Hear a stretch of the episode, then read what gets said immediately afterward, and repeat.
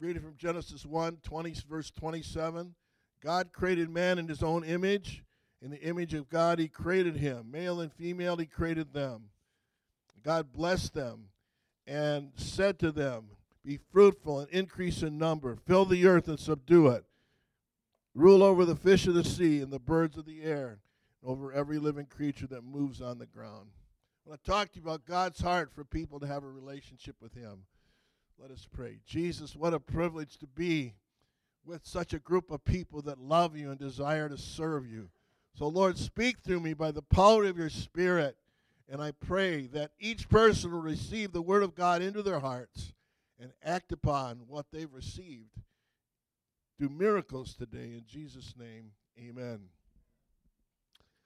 You know, just a few weeks ago was the 4th of July, and we celebrated the Declaration of Independence, so there's some things really that came out of these verses. So the idea that all men are created equal comes out of this verse because if we are created in the image of God, if every person is created in the image of God, doesn't that mean everybody's equal? If we're all created in his image, we're all equal. I've, somehow our founding fathers, they understood that from their understanding of the scripture. And then when it talks about in the uh, Declaration that men should be able to uh, have freedom, to pursue happiness and pursue prosperity and a life, a good life for their families, that comes out of the directive where God said, Be fruitful and multiply and replenish the earth. That's His command. Now, a lot of people, as far as having kids, they've fulfilled that, you know, and some keep fulfilling it, you know. But I think it has a spiritual connotation. You're supposed to laugh at that, but you guys are really serious on that one. But, uh, um, but it has a spiritual connotation. You know, if we are the body of Christ, then his directive to you today as a church is be fruitful and multiply. Do you believe that today? Be fruitful and multiply. So it's not just the pastor saying the church needs to grow. The Lord is saying, be fruitful and multiply and replenish the earth. Because all men need God. What does it mean to be made in the image of God? Isn't that awesome? How many of you think that's awesome that you are made in the image of God? Well, let's look at it. First of all, God is creative. He's made us creative. Now, you know, uh, I've yet to, uh, you know, squirrels know enough or have an instinct to put away nuts in a tree um, for the winter, but I've yet to see one with a, you know, drawing laid out and a pencil behind their ear and figuring out how they're going to build a new house. I've not seen a squirrel do that. Have you seen a squirrel do that? No, because man is created in the image of God, therefore man is creative. And you see, oh, everywhere you look, you see his creative ability and creation of buildings and creation of, uh, you know, and even in recent years with, with computers and that, knowledge just keeps multiplying. And it wasn't because of man's ingenuity, it's because they're made in the image of God and he gave them the ability to be creative. God is spiritual, and therefore man is spiritual. And this is important because, you know, without a relationship, what makes that complete is a relationship with Jesus Christ. That is the link, so to speak, that ties us with God. And there's always going to be something missing if that relationship isn't there. How many have found that out? I mean, I myself found that out many years ago, 40 years ago now, I've met the Lord as a young man, as there was, I knew there was something missing in my life. I didn't know what it was, but you know, somebody told me you could know Jesus Christ personally, and when I accepted Him, my life was changed. Matter of fact, it was complete, and uh, I made a decision then at age 20 that if I had one life to live, I was going to just live it telling people about Christ because He had done so much for me. Anybody here say, God has done so much for me? Anybody here? Let me just see your hand. He said, God's done a lot for me. I mean, I, I don't know. You all look just perfect and holy out there today, but is it possible some of you were a rascal before, or a character, or is that possible? Or some of you were there, or is everybody just living for God their whole life from the time they were toddlers? God communicates, and therefore man communicates one with another. God is intellectual. And He's given us the ability to think and reason. God is relational. He wants a relationship with us, and He's created man to be relational. How many of you know that? He said in, in Genesis 2, it's not good for man to live alone. I'm going to make him a helpmate. And really, when it comes even down to the body of Christ, you know, what gives the strength today is that you are relating one to another and you're moving together as a body. And what God does is because you move together. If two or more are gathered in my name, I'm in the midst. If two or three shall agree in any one thing as touching earth, that shall be done in my Father which is heaven. So, how much of a whole body is in agreement moving forward? And God is moral, and man is moral, except when he's influenced by demonic religions and other stuff that somehow gets him off track. You know, as you read the Bible, and even as you look at all the laws that were set up in the Old Testament for the way Israel was to live, it had this in mind. God is saying, if I created you in the image of God, then there's a certain way you need to treat one another. You need to treat people with dignity. Why? Because they're created in the image of God. There is no class system with God. You know? There is no rich and poor. There is no famous and unfamous. There's none status and unstatus. There's none educated and non educated in God's eyes, everybody's equal because everybody's created in the image of God. Matter of fact, one of his first directives was Genesis 9 6. He said, If somebody takes another person's life, their life will be taken. Why? You just killed someone created in the image of God. Is that resonating with you today? What that's all about. So I don't, I, don't, I could go right into the, like issues of abortion right now, but think of how God thinks of it when he says you're going to take a life, your life is taken because the person you just killed is created in the image of God.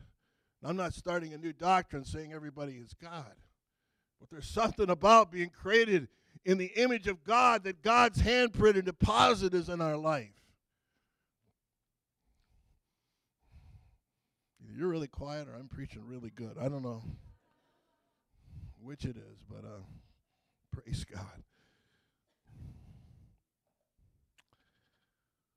Now, so what is the key?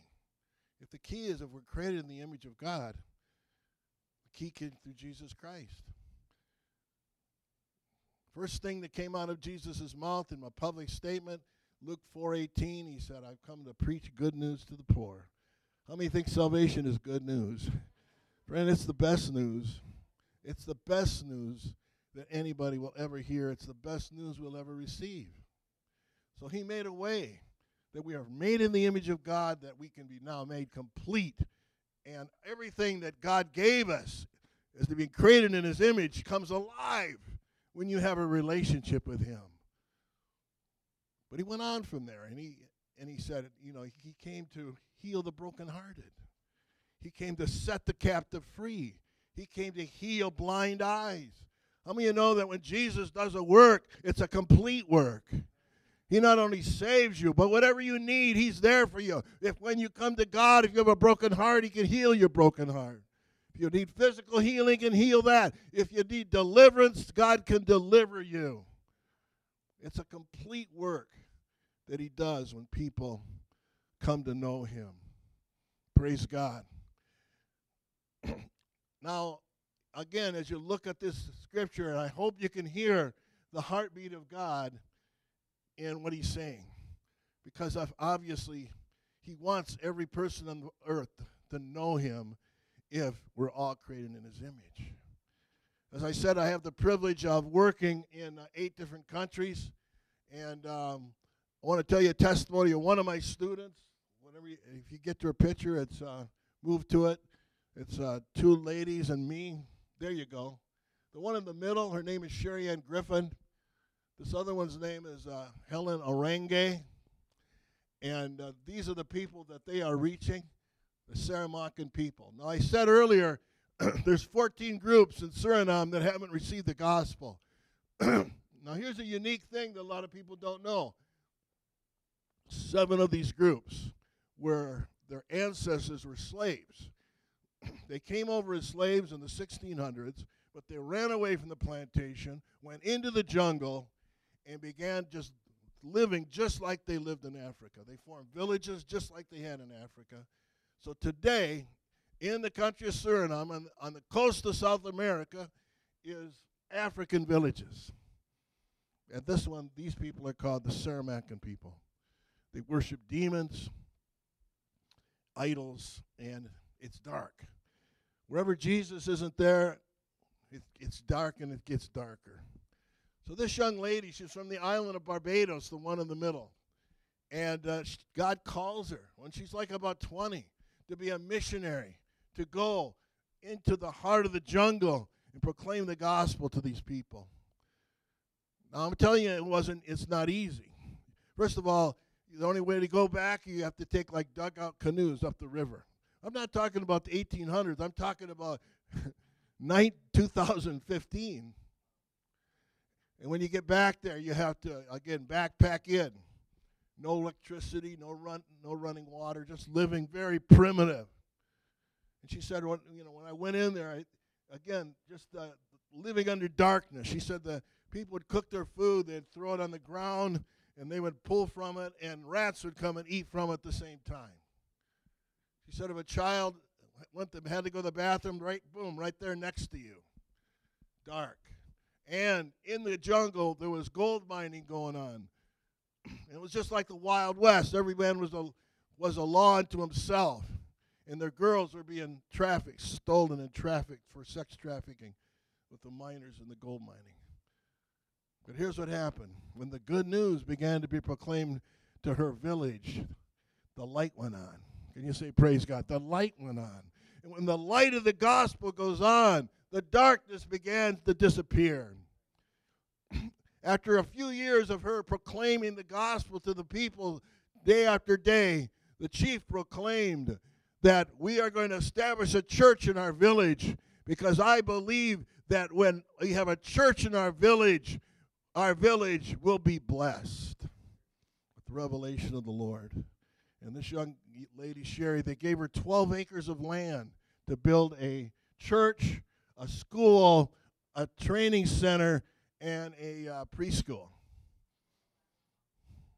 And again, if you look at the things that they built besides the church, you see that the light is going on because they see the needs that their people have. Now, that you're wondering who the other girl is, she is uh, a member of one of the other tribes. She was reached by Brazilian missionaries, went to Brazil, was trained as a missionary, and has come back and is reading a tribe called the uh, people.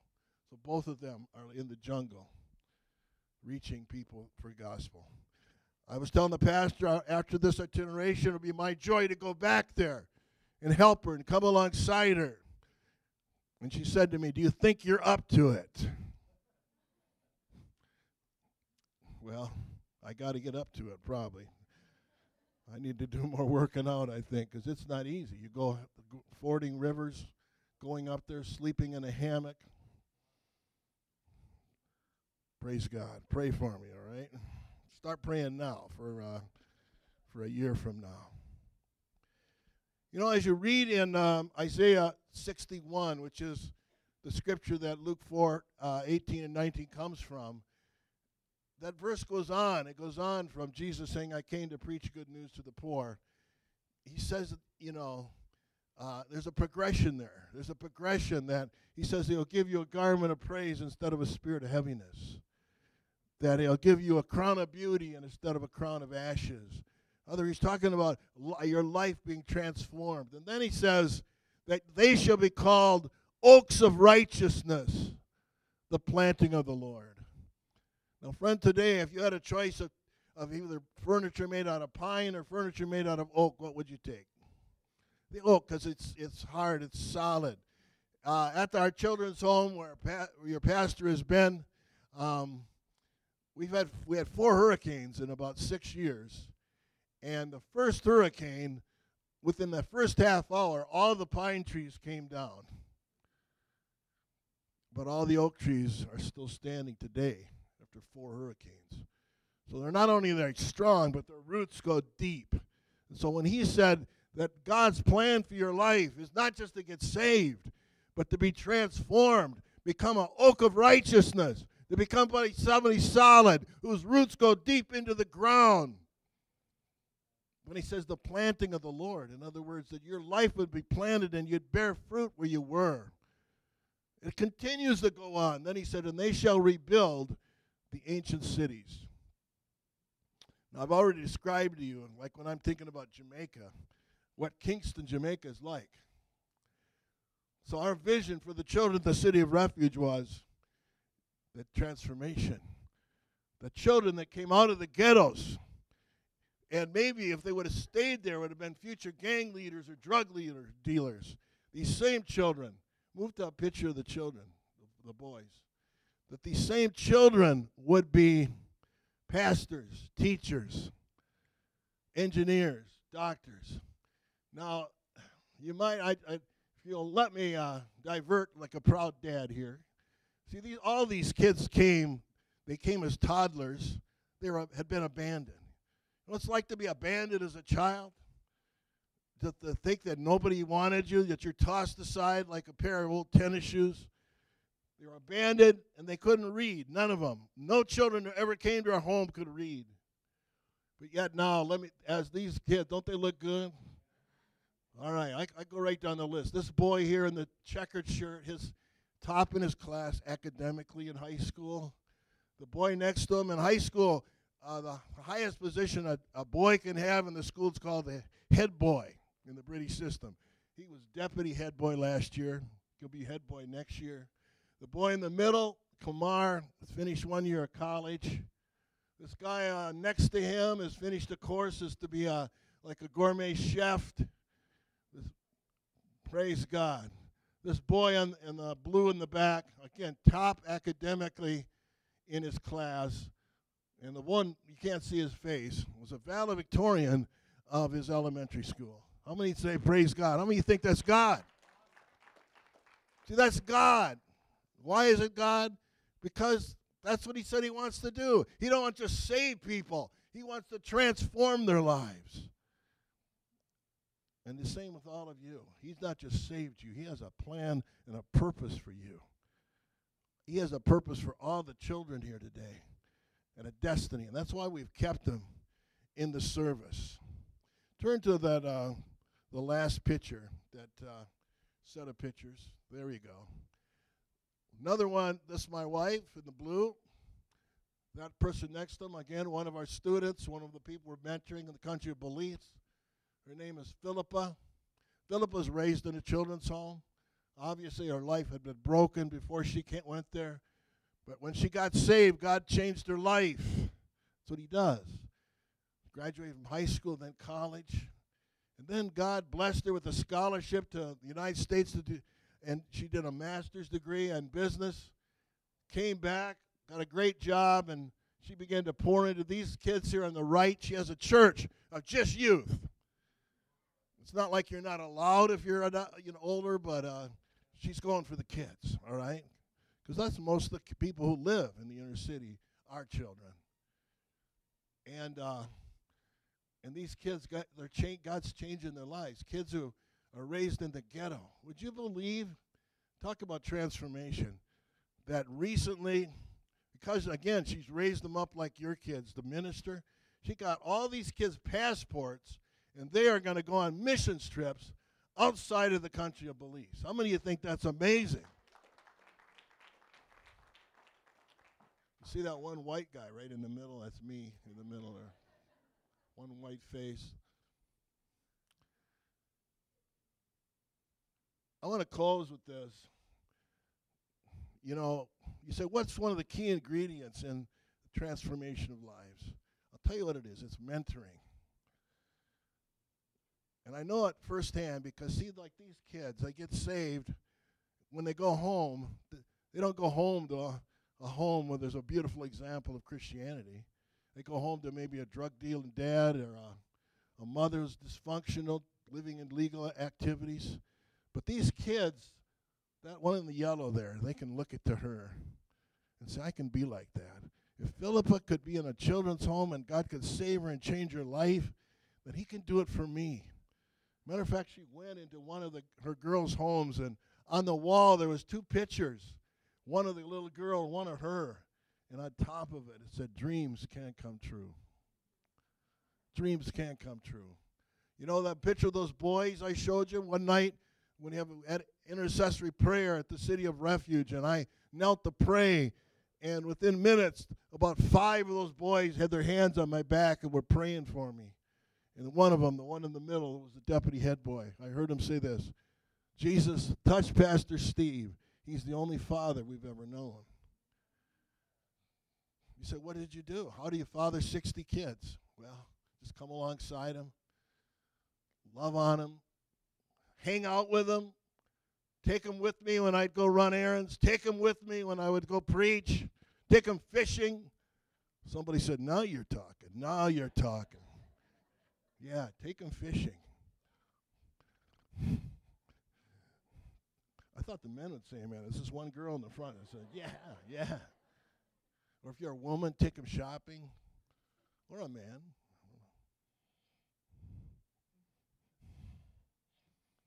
Hang out, do life together. Do life together. What do you think I do when I take these boys fishing? What do you think I do?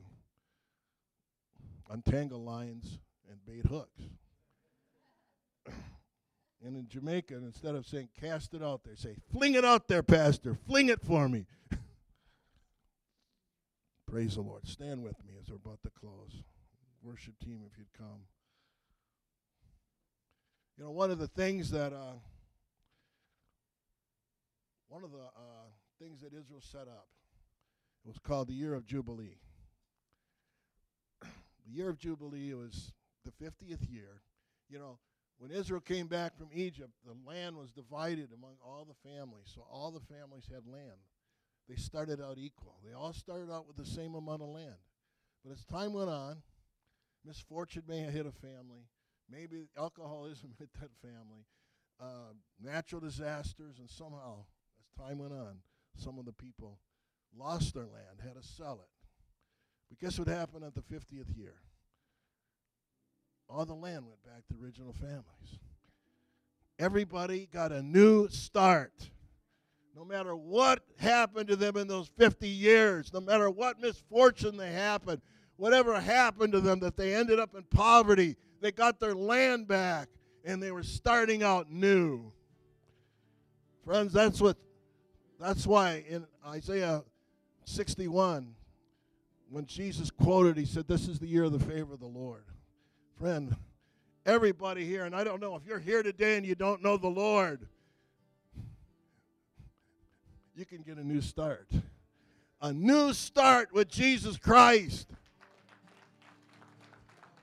No matter what you've done, no matter what, you know, what misfortunes have happened to you, no matter what's happening in your life today, you can have a year of Jubilee. You can have a year when the slate is cleaned and you're starting out new and you're starting out fresh. Praise God. Just bow your heads with me as we close. If you're if you're today and you say that that's me, Pastor, I need that. I need to I need to start out fresh. I need a new beginning. Friends, the only new beginning you have is through Jesus Christ. Nobody else is going to give you that. Nobody else can give you that. But we're here and we can pray with you today for that. So, would it be anybody raise their hand say, Pray for me, Pastor? I, that's what I need today. Pastor is right here to meet you. Pastor's here to meet you. Pastor's here to meet you. How many here today would say, Pastor Steve, I want to I want to give it all to God. When I mean by give it all, you realize what it means to be born be made in the image of God. And the realization of who you are in Christ is gripping your soul. And you say, "Man, I just want to God to use my life. I want to be that oak of righteousness." So raise your hand where you are today. All over all over the sanctuary. Father, touch people today. Touch people today. Maybe with the realization of who they are in God, being created in His image, being born by the born again by the power of God, and filled with the Holy Spirit to do exploits. Father, I just pray. How many today would say, God's given me a dream, He's given me a vision of, of my life? Let me just see your hand. He's given me a dream, He's given, come on, there's more out, out there. Let, let me see it. Or, or just in your heart, you say, What if? What if I could reach youth? What if I could touch children? What if I could go to the jails? What if I could touch single moms? How many would raise their hands? Say, God's put a passion in my heart. Father, confirm this morning dreams and visions that God, you have not put desires in people's hearts that you did not plan to fulfill that desire. Even as you put a desire in my wife and I's heart to start a children's home, we realized we could not do it at all except by your power help people today just to begin to step out. Take one step and then another, then another. And they'll look back and see that God has led them. This is how I want to close. I want the children and the teens to come to the front. Just come and stand right here. I'm going to tell you right now, congregation, I'm spoiled. I'm spoiled. I lived with children for six for 12 years The first two and a half years lived right in the house with them. Can you imagine living in the house with like 20 toddlers? I mean, you know, I made it okay. I mean, not too. I'm spoiled. I want to tell you that now. I believe in the potential of God in each one of your lives. I believe in the destiny that He has for each one of you a destiny to touch the world. And you say, Me? Yeah, you. Why? Because you're created in the image of God. If you're created in the image of God, what does that mean? It means that you're awesome and that God has an awesome plan for your life. So I want you adults just to come and get behind them and you lay their hand on them and begin to pray. And I'm going to come in front of them and just ask God's destiny to come forth. Children, if, you, if you're comfortable with it, raise your hands to the Lord. It doesn't matter. I mean, you know, if you aren't comfortable, that's all right. Touch these children today. Touch these teenagers. May they know they're created in the image of God. May they know that God has a destiny for their lives. And may they know God has created them to be oaks of righteousness, the planting of the Lord.